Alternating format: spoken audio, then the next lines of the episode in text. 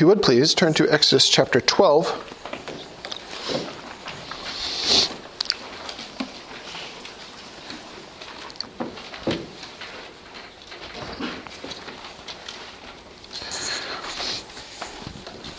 If you would, I want you to help me read Exodus 12, 1 through 32.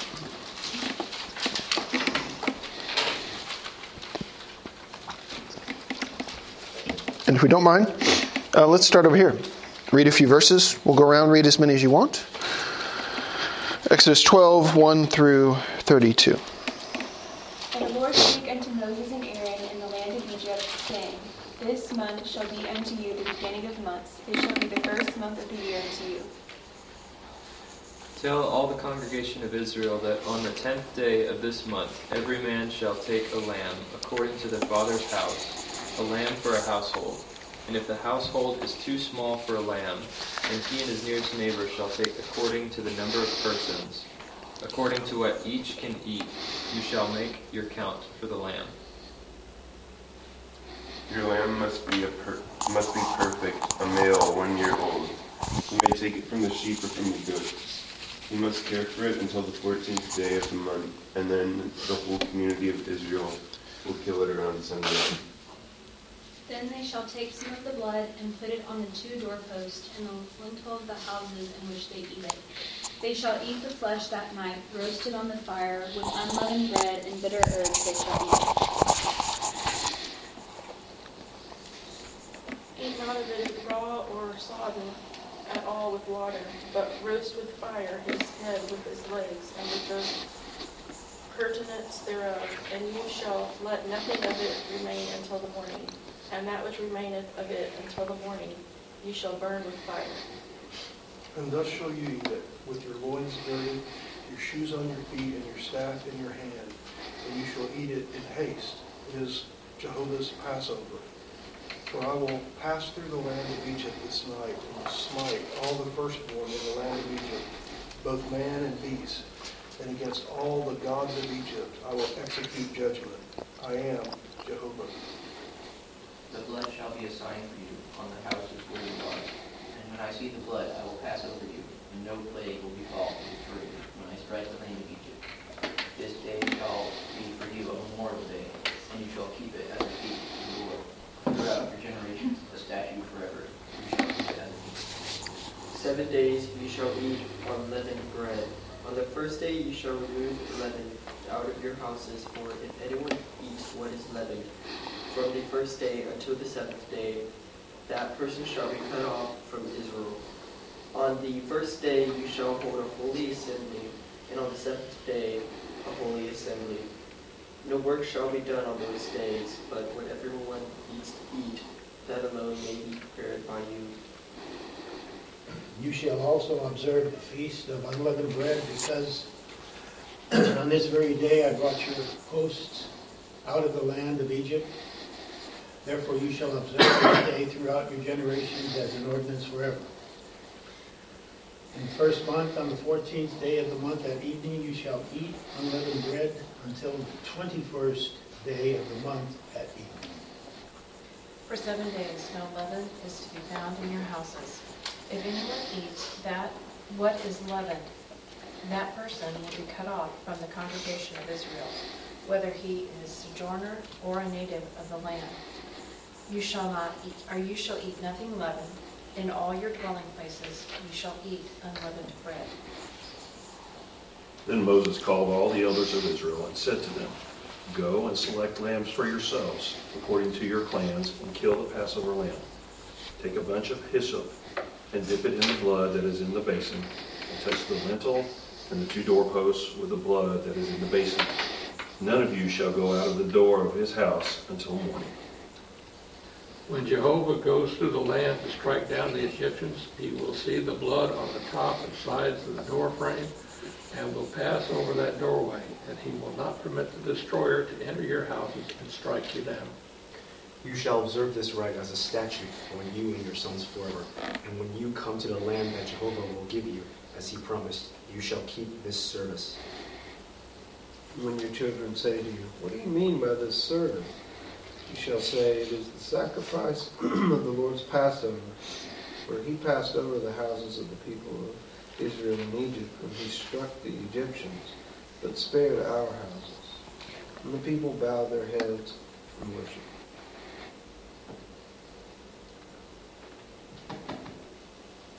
then the people of Israel went and did so, as the Lord had commanded Moses and Aaron, so they did.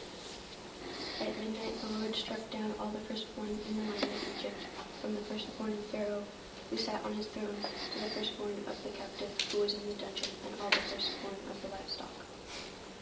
And Pharaoh rose up in the night, he and all his servants, and all the Egyptians. And there was a great cry in Egypt, for there was not a house where someone was not dead. Then he called for Moses and Aaron by night and said, Rise up and get your boards from among my people, both ye and the children of Israel, and go serve the Lord as ye have said. And also take your flocks and your herds as ye have said, and be gone, and bless me also. Thank you. The scripture of the Exodus of the Hebrews has been read, and the words of the mystery have been declared how the sheep was sacrificed, how the people was saved, and how Pharaoh was flogged by the mystery. Therefore, well, beloved, understand how the mystery of the Pascha is both new and old, eternal and provisional, perishable and imperishable, mortal and immortal. It is old with respect to the law, new with respect to the word, provisional with respect to the type, yet everlasting through grace. It is perishable because of the slaughter of the sheep. It is imperishable because of the life of the Lord. It is mortal because of the burial in the ground, immortal because of the resurrection from the dead. For the law is old, but the word is new. The type is provisional, but grace is everlasting. The sheep is perishable, but the Lord, not broken as a lamb, but raised up as God, is imperishable. For though led to the slaughter like a sheep, he was no sheep. Though speechless as a lamb, neither yet was he a lamb. For there was once a type, but now the reality has appeared. For instead of the lamb there was a son, instead of the sheep a man. In the man was Christ, encompassing all things. So the slaughter of the sheep and the sacrificial procession of the blood and the writing of the law encompass Christ, on whose account everything in the previous law took place, though better in the new dispensation. For the law was a word, and the old was new, going out from Zion and Jerusalem, and the commandment was grace, and the type was a reality, and the lamb was a son, and the sheep was a man, and the man was God. For he was born a son, and led as a sheep, and slaughtered as a sheep, and buried as a man, and rose from the dead as God, being God by his nature, and a man. He is all things. He is law, in that he judges. He is word, in that he teaches. He is grace, in that he saves. He is son, in that he is begotten. He is sheep, in that he suffers. He is human, in that he is buried. He is God, and that he is raised up. This is Jesus the Christ, to whom be glory forever and ever. Amen. This is the mystery of the Pascha. Just as it is written in the law, which was read a little while ago, I shall narrate the scriptural story.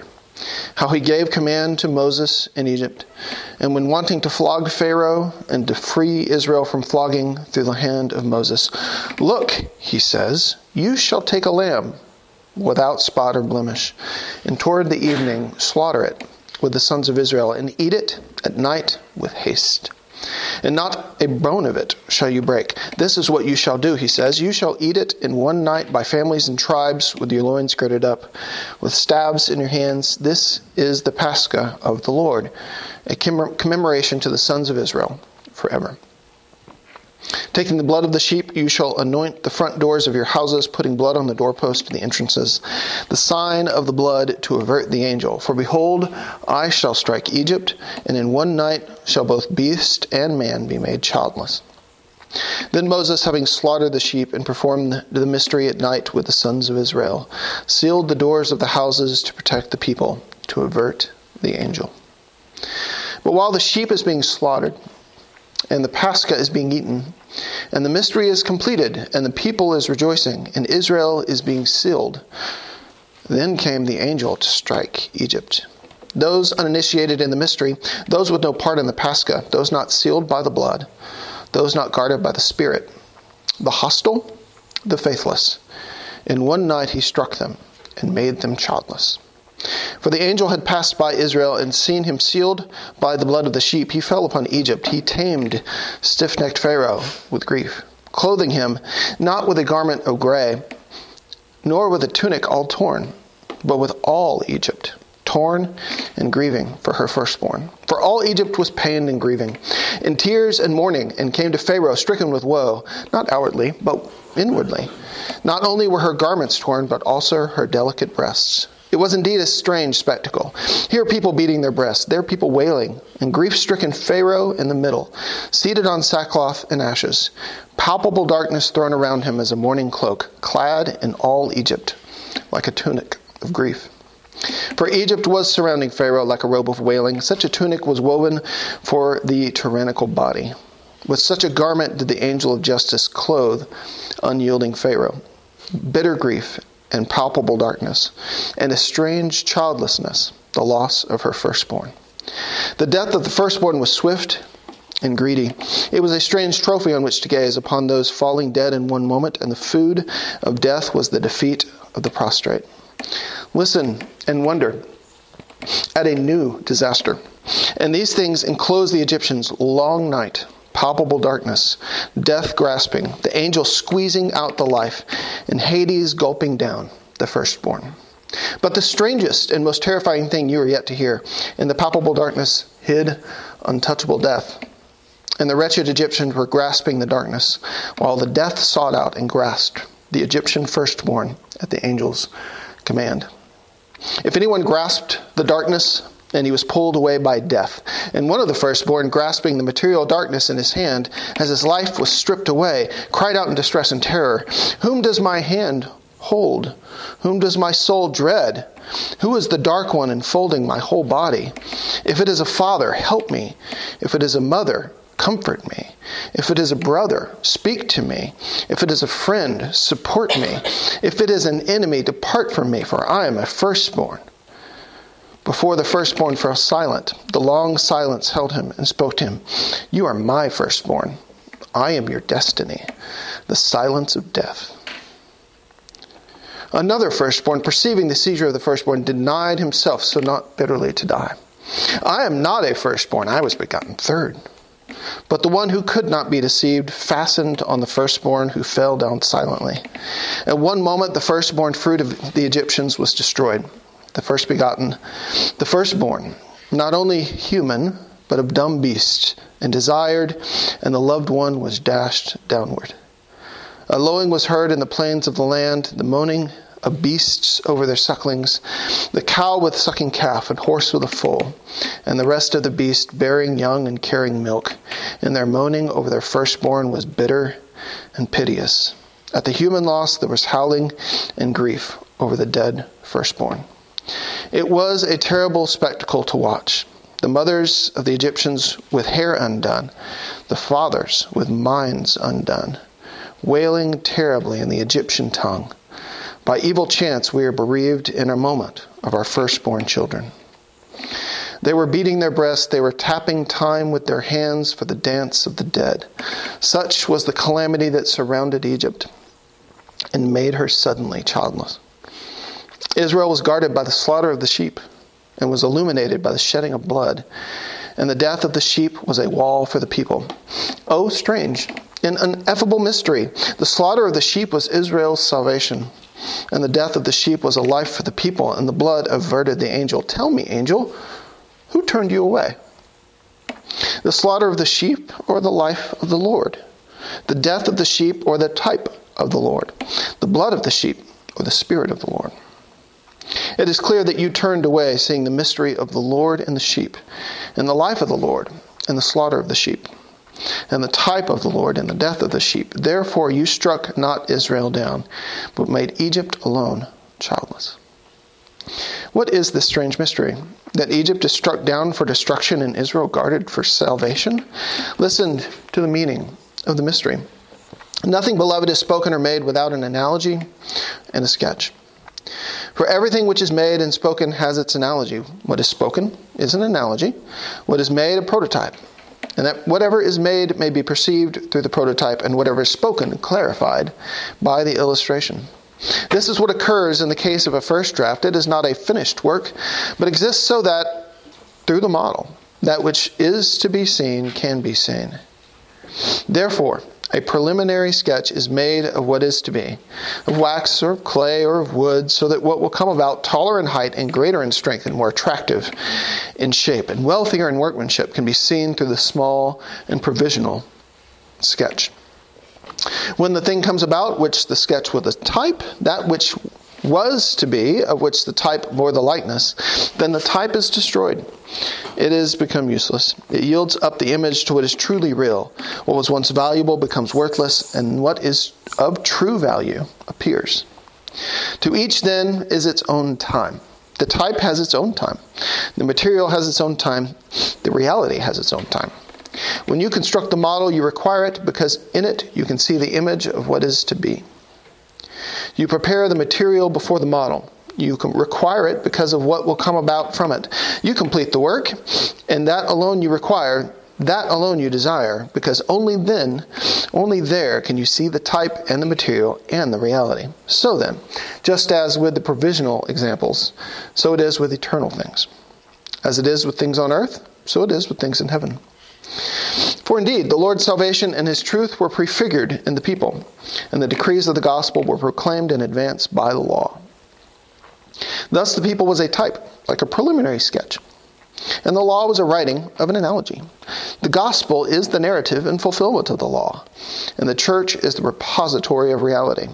So the type was valuable in advance of the reality, and the illustration was wonderful before its hallucination. So the people were valuable before the church arose. And the law was wonderful before the illumination of the gospel. But when the church arose and the gospel came to be, the type depleted, gave up meaning to the truth, and the law fulfilled gave up meaning to the gospel. In the same way that the type is depleted, conceding the image to what is intrinsically real, and the analogy is brought to completion through the elucidation of interpretation, so the law is fulfilled by the elucidation of the gospel. And the people is depleted by the arising of the church, and the model is dissolved by the appearance of the Lord. And today, those things of value are worthless, since the things of true worth have been revealed. For then the slaughter of the sheep was of value, now it is worthless because of the Lord's life. The death of the sheep was of value. Now it is worthless because of the Lord's salvation. The blood of the sheep was of value. Now it is worthless because of the Lord's Spirit.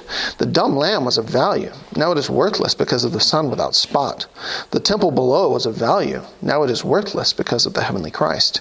The Jerusalem below was of value. Now it is worthless because of the heavenly Jerusalem. Once the narrow inheritance was of value. Now it is worthless because of the breadth of grace.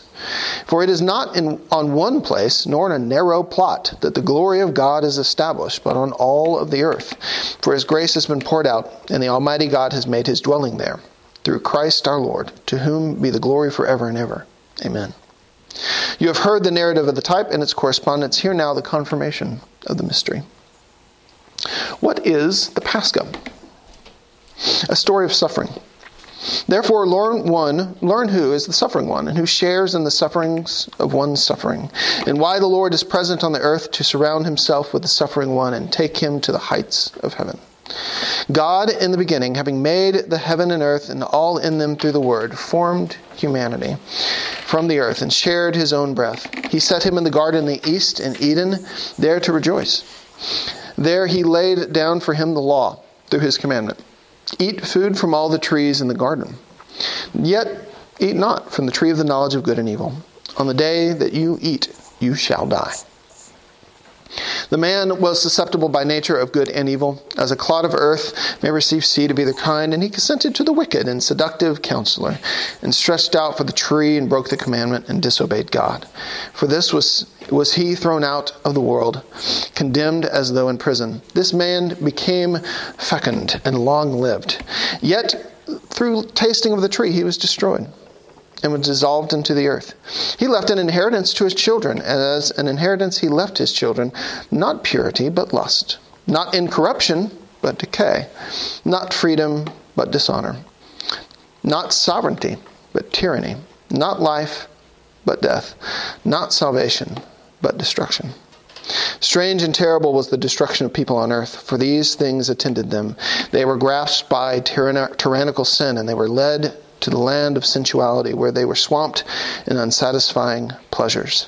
The father took up a sword against his son. The son laid hands upon his father and impiously struck the breast which fed him.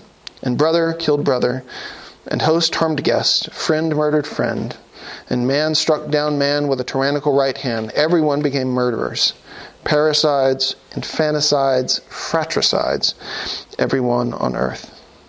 Many other bizarre and most terrible and dissolute things took, took place among the people. A father went to bed with his child, a son with his mother, and a brother with his sister, and a male with a male, and each was braying for his neighbor's wife. Sin rejoiced in all of this, working together with death, making forays into human souls, and preparing bodies of the dead as his food. Sin set his sign on everyone, and those on whom he etched his mark were doomed to death. All flesh fell under sin, and every body under death. And every soul was plucked up from its dwelling of flesh, and that which was taken from the dust was reduced to dust, and the gift of God was locked away in Hades. What was marvelously knit together was unraveled, and the beautiful body divided. Humanity was doled out by death for a strange disaster and captivity surrounded him. He was dragged off a captive under the shadow of death, and the Father's image was left desolate. For this reason, in the body of the Lord is the paschal mystery completed. The Lord made advance preparation for his own suffering. In the patriarchs and in the prophets and in the whole people, through the law and the prophets, he sealed them. That which more recently and most excellently came to pass, he arranged from of old. For when it would come to pass, it would find faith, having been foreseen of old. Thus, the mystery of the Lord, prefigured from old through the vision of a type, is fulfilled today and is found faith. Even though people think it is something new. For the mystery of the Lord is both new and old. Old with respect to the law, but new with respect to grace. But if you scrutinize the type through its outcome, you will discern him. Thus, if you wish to see the mystery of the Lord, look at Abel, who was likewise slain, at Isaac, who was likewise tied up, at Joseph, who was likewise traded, at Moses, who was likewise exposed, at David, who was likewise hunted down, at the prophets, who likewise suffer for the sake of Christ. And look at the sheep slaughtered in the land of Egypt, which saved Israel through its blood while Egypt was struck down. The mystery of the Lord is proclaimed through the prophetic voice. For Moses says to the people, And you shall look upon your life hanging before your eyes night and day, and you will not have faith in your life. That's from Deuteronomy. David says, Why have the nations been haughty and the peoples imagined vain things? The kings of the earth stood by and the rulers gathered together against the Lord and against his anointed. Psalm 2.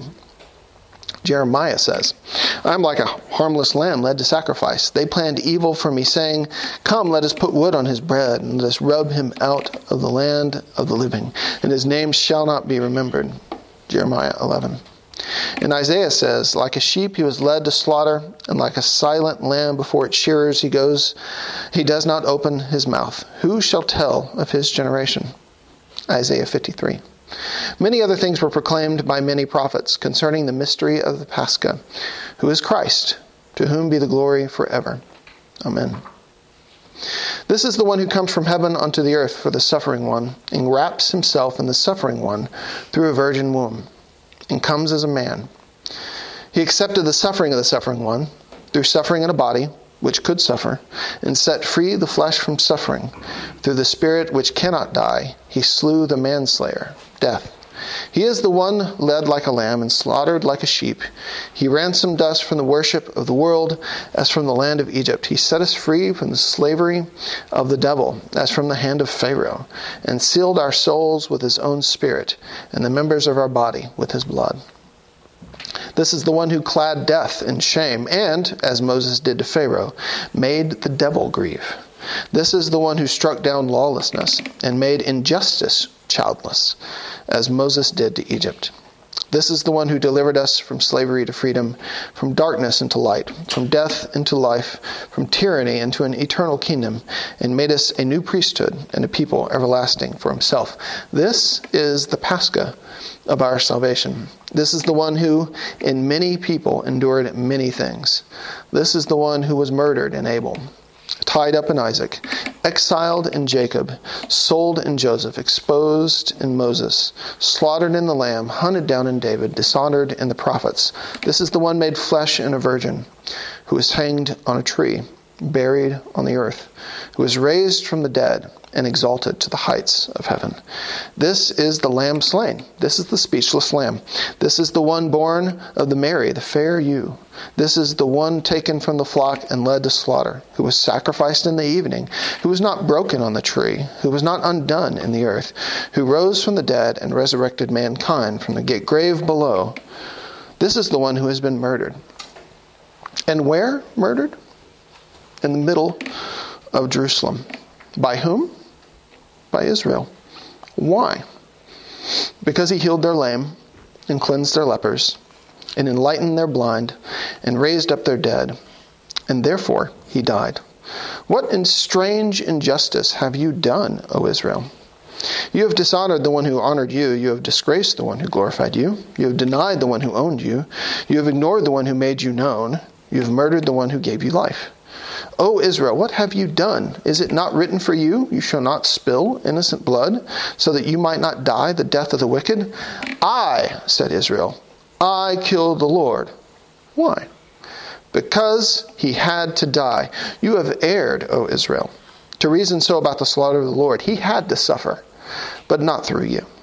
He had to be dishonored, but not by you. He had to be judged, but not by you. He had to be hung up, but not by you and by your right hand. This, O Israel, is the cry which you should have called to God. O Master, if your son should suffer, and this is your will, let him suffer indeed, but not by me. Let him suffer through foreigners. Let him be judged by the uncircumcised. Let him be nailed in place by a tyrannical right hand, not mine. With this cry, O Israel, you did not call out to God, nor did you devote yourselves to the Master, nor did you regard for his works. You did not have regard for the withered hand restored to its body, nor the eyes of the man opened by hand, nor limp bodies made strong through a voice, nor did you regard the strangest of signs, a corpse four days dead, called alive from a tomb. You put these things to one side. You hurried to the slaughter of the Lord. You prepared for him sharp nails and false witnesses, and ropes and whips and vinegar and gall, and a sword and torture as against a murderous thief. And while you were rejoicing, he was starving. You were drinking wine and, and eating bread. He had vinegar and gall. You were, your face was bright, whereas his face was cast down. You were triumphant while he was afflicted. You were making music while he was being judged. You were proposing toasts. He was being nailed in place. You were dancing. He was buried. You were reclining on a cushioned couch. He in grave and coffin. O lawless Israel, what is this new injustice you have done, casting strange sufferings on your Lord, your master who formed you, who made you, who honored you, who called you Israel? You were not Israel. You did not see God. You did not perceive the Lord, Israel. You did not recognize the firstborn of God, begotten before the morning star, who adorned the light, who lit up the day, who divided the darkness, who fixed the first boundary, who hung the earth, who tamed the abyss, who stretched out the firmament, who furnished the world, who arranged the stars in heaven, who lit up the great lights, who made the angels in heaven, who there established thrones, who formed humanity on the earth it was he who chose you and led you from Adam to Noah, from Noah to Abraham, from Abraham to Isaac and Jacob and the 12 patriarchs. He it was who led you into Egypt and guarded you there and sustained you. He it was who led up your way with a pillar and sheltered you with a cloud. He cut the Red Sea open, leading you through, and destroyed the, the enemy. He it is who gave you manna from heaven, who gave you drink from a rock, who gave you the law at Horeb, who gave you the inheritance of the land, who sent you the prophets, who raised kings up for you. He it is who, coming to you, healed your suffering and raised your dead. He it is whom you outraged. He it is whom you blasphemed. He it is whom you oppressed. He it is whom you killed. Ungrateful Israel, come to trial with me concerning your ingratitude. How did you find, how much did you value being formed by him? How much did you value the finding of your fathers? How much did you value the descent into Egypt and your refreshment there under Joseph the just? How much did you value the ten plagues? How much did you value the pillar by night? How much the cloud by day and the crossing of the Red Sea? How much did you value the heavenly gift of manna and the water rushing from the rock and the giving of the law at Horeb and the allotment of the land and the gifts given there? His gifts Uh, to you are beyond price, yet you held them worthless when you thanked him, repaying him with ungrateful acts, evil for good, affliction for joy, and death for life. On this account, you had to die. For if the king of a nation is seized by enemies, a war is fought on his account. A wall is breached on his account. A city is ransacked on his account. Ransoms are sent on his account. Envoys are sent off on his account, so that he might be brought back alive or buried if he is dead. But you cast the vote of opposition against your Lord, whom the Gentiles worshipped, at whom the uncircumcised marvel, whom the foreigners glorified over whom even Pilate washed his hands. For you killed him at the great feast. Therefore, the feast of unleavened bread is bitter for you. As it is written, You shall eat unleavened bread with bitterness. The false witnesses you set up are bitter for you. The ropes you prepared are bitter for you. The Judas you hired is bitter for you. The Herod you followed is bitter for you. The gall you cooked up is bitter for you. The vinegar you produced is bitter, bitter for you. You killed the Lord in the middle of Jerusalem. Listen, all you families of the nations, and see. A strange murder has occurred in the middle of Jerusalem, in the city of the law, in the city of the Hebrews, in the city of the prophets, in the city reckoned righteous. And who has been murdered? Who is the killer? I'm ashamed to say, and I'm obliged to tell, for if the murder took place by night, and if he was slaughtered in a deserted place, I might have been able to keep silent. Now, in the middle of the street, now in the middle of the city, in the middle of the day, before the public gaze, the unjust murder of a just man has taken place. And so he is lifted up on a tall tree and a placard attached to show who has been murdered. Who is it to say is hard and not to say yet is more fearful? Listen then, shuddering at him at through whom the earth shook. He who hung the earth is hanging. He who fixed the heavens in place has been fixed in place. He who laid the foundations of the universe has been laid on a tree. The master has been profaned. God has been murdered. O oh, mystifying murder, O oh, mystifying injustice. The master is obscured by his body exposed, and is not held worthy of a veil to shield him from view. For this reason the great lights turned away, and the day was turned to darkness, to hide the one denuded on the tree, obscuring not the body of the Lord, but human eyes. For when the people did not tremble, the earth shook. And when the people did not fear, the heavens were afraid. And when the people did not rend their garments, the angel rent his own. When the people did not lament, the Lord thundered from heaven, and the Most High gave voice.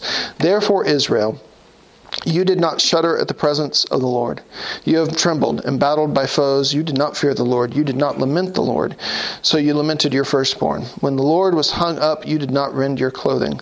So you, tore, so you tore them over the fallen. You disowned the Lord, and so are not owned by him. You did not receive the Lord, so you were not pitied by him. You smashed the Lord to the ground. You were razed to the ground, and you lie dead. And while he rose from the dead and is raised from the heights of heaven, the Lord clothed himself with humanity and with suffering on behalf of the suffering one, and bound on behalf of the one constrained, and judged on behalf of the one convicted, and buried on behalf of the one entombed, rose from the dead and cried out aloud. Christ says, Who takes issue with me? Let him stand before me. I set free the condemned. I give life to the dead. I raise up the entombed. Who will contradict me? It is I, says the Christ. I am he who destroys death and triumphs over the enemy and crushes Hades and binds the strong man and bears humanity off to the heavenly heights. It is I, says the Christ. So come all families of the people, adulterated with sin, and receiving forgiveness of sins. For I am your freedom. I am the Pascha of salvation. I am the lamb slaughtered for you. I am your ransom. I am your life. I am your light. I am your salvation. I am your resurrection. I am your king. I shall raise you up by my right hand. I will lead you to the heights of heaven, and there shall I show you the everlasting Father. He it is who made the heaven and the earth and formed humanity in the beginning, who was proclaimed through the law and the prophets, who took flesh from a virgin, who was hung on a tree, was buried in the earth, was raised from the dead, and ascended to the heights of heaven, who sat, sits at the right hand of the Father, and who has the power to save all things, through whom the Father acted from the beginning and forever. This is the Alpha and the Omega. This is the beginning and the end. The ineffable beginning and the incomprehensible end. This is Christ. This is the King. This is Jesus. This is the Commander. This is the Lord. This is He who rose from the dead. This is He who sits at the right hand of the Father. He bears the Father and is born by Him. To Him be the glory and might forever. Amen. That was an Easter sermon. I did not write it. You might have guessed. I'm not, I'm not as eloquent as this man. This is um, when he speaks of the old is made new and is recent. From his perspective, it actually all was fairly recent. We look back at the events of the gospel as a long time ago, and in a sense, they are a long time ago. That's almost 2,000 years ago. Uh, this is our, that was our oldest sermon. All right, this is our oldest sermon that has survived from the ancient world. This is written by a man named Melito.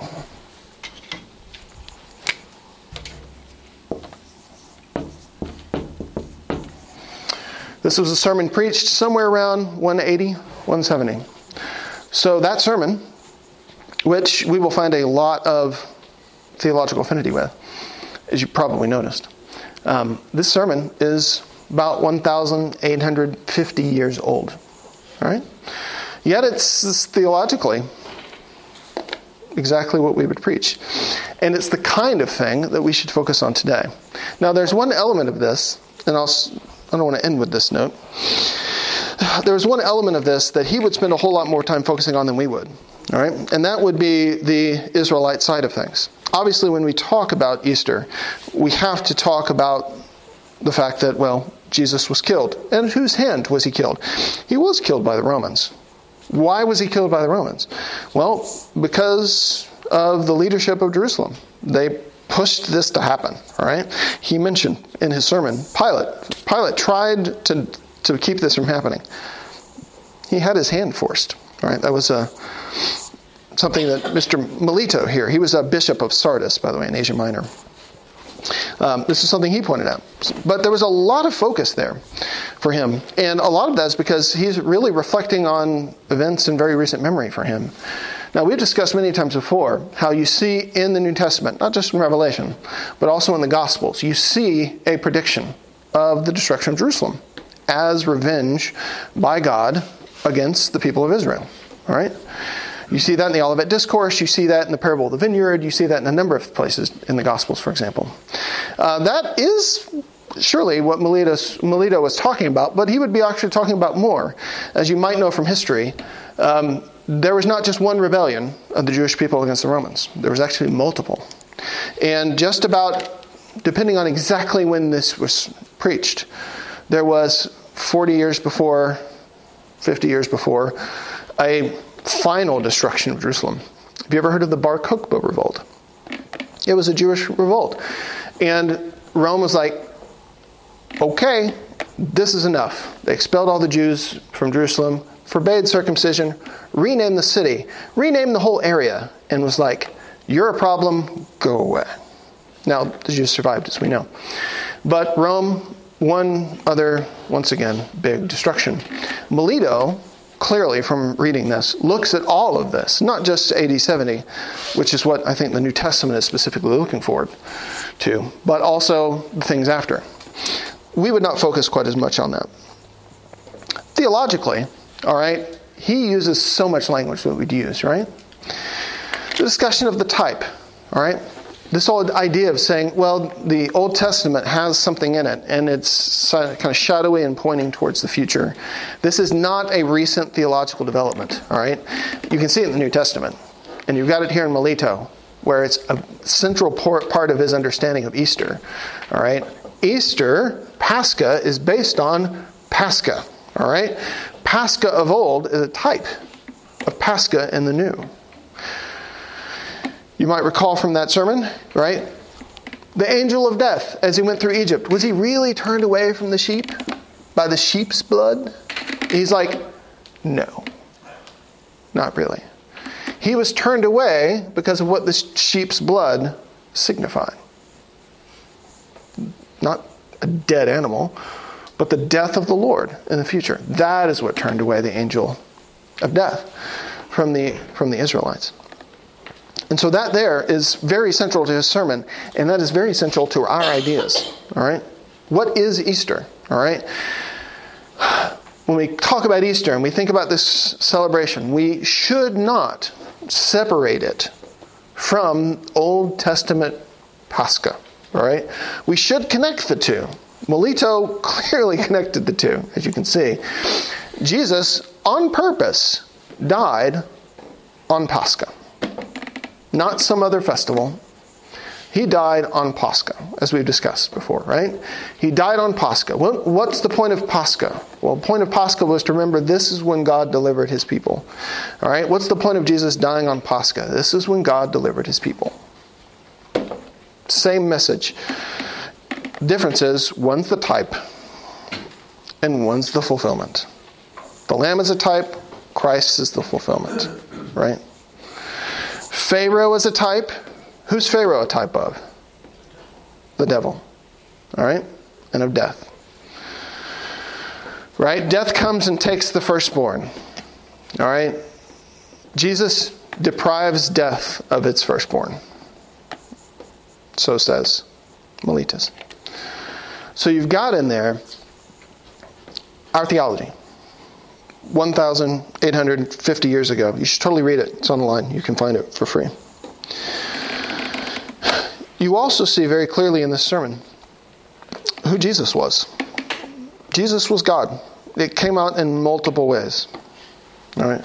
Uh, some of the theology of the sermon, we would look back and go, okay, this is not exactly Nicene in several ways. There are a few things I left out. But generally speaking, yes, Christ is God.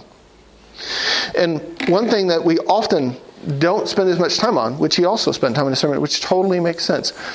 Why was a Pascha needed? Right? Why did Christ have to die? Because of the sin of Adam. Right? The sin of Adam that came upon all men, that messed all of them up, which messed up all of their affections, all their desires, which left them in the bondage of sin. This is what Easter is about, actually, right? The type of the Old Testament is seen in the reality of the New. And the reality of the New, we know that death and resurrection is a solution, not to just, not to like, you know, slavery in Egypt, right? But to slavery of sin. He knew that. And that was a central point, a long section within his servant. So Pascha happened. We tie all of this back to the curse of sin. And we should also tie all of this back to the Exodus. Exodus was a type of delivery from slavery. And that is what Easter is about. Christ was killed for us to provide a way so that we could be saved from slavery. Not from Egypt, but from our sin. Melito Sardis. Go read it yourself. I had to cut off a few things for time. Worth pondering.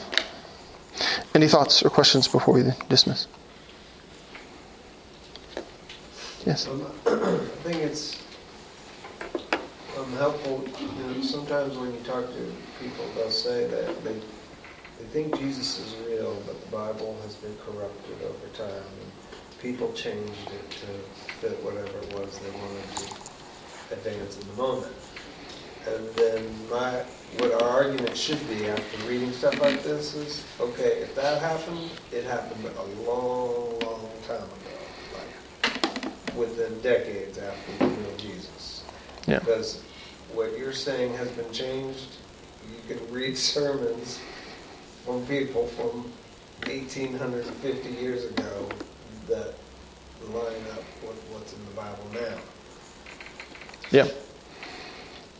I think for Christians it should it should be a help to us. That It should. that the the central problem that people have is that they don't believe the scriptures. They say surely they didn't walk across on dry ground. That's impossible.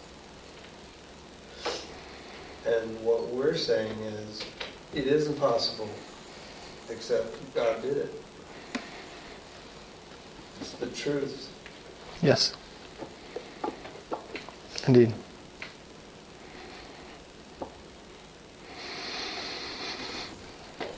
Let's be dismissed, will we? Let's go next door and let's worship some more. You pray for us, Liam?